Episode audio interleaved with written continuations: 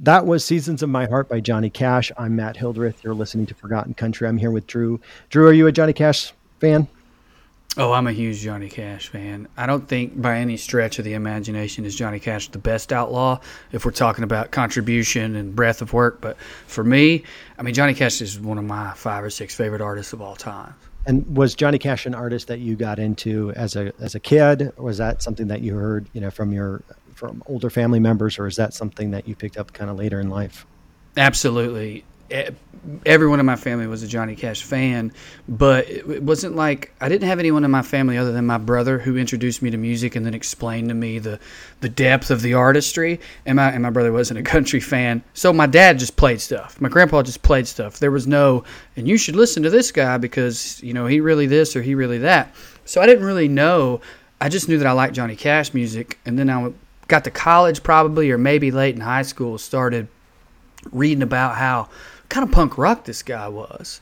You know playing in the prisons sort of thumbing his nose at the establishment left and right. He said he dressed in black and it was because of his religion. That was another thing. Growing up in the household that i grew up in you know johnny cash sort of tied his I don't know, punk rock mentality to his faith. It was sort of like Jesus hung out with, uh, you know, prostitutes and poor people. So I'm going to too. I really latched onto that. I loved it.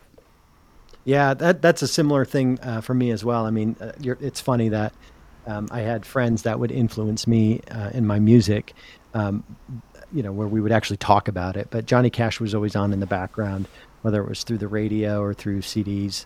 Um, and it took me a while, I think, to really understand like songs like um, "Man in Black" and others, where he really um, was. He just seemed to be able to transcend so many different groups of people, and I don't know. There just was always a, a respect for him. And one of the reasons I like the song we just played is it's it's it was kind of funny to me to learn a little bit more about it. Uh, it was a song he recorded in 1960. Um, looking back at artists that came before him a whole five years earlier in 1955, so that was a song that was actually written by um, George Jones and Darrell Edwards. Um, but it was I thought it was interesting to see him as he was getting attention for Walk the Line and some of the other early hits for him to to really um, bring some of the musicians that were uh, in his uh, class with him or people that came before him with him through through fame. So that that album um, it, w- it, was called Now That Now There Was a Song. Um, that's not really an album that I've seen uh, very much. Um, but I thought I love that title. It sounds like something your grandpa would say. Now there's a song. Well, and that's funny if you read the liner notes of the album, which I was doing before the show today. That's literally how they described it. It was supposed to be an album that would make somebody exclaim, "Now there was a song." Um, and I could actually picture somebody saying that in 1960. Uh, the next song that we're going to play is another one uh, that you suggested for today. Do you want to talk a little bit about it? Uh, yeah, this is perhaps my favorite outlaw song. I may have to think hard about that to make such a broad claim, but I love Waylon Jennings and I love what this sort of announced to the world. Waylon and all the outlaws were in the middle of thumbing their nose at the establishment and it working.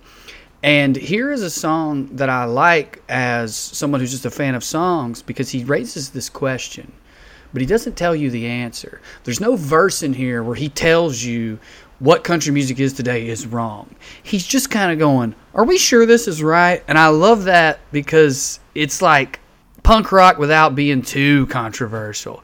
He, he's not saying screw everybody in Nashville. He's just kind of going, I, I, I don't know, boys. I don't know if we're doing this right. And I love that. Excellent. Well, this is Are You Sure Hank Done It This Way by Waylon Jennings.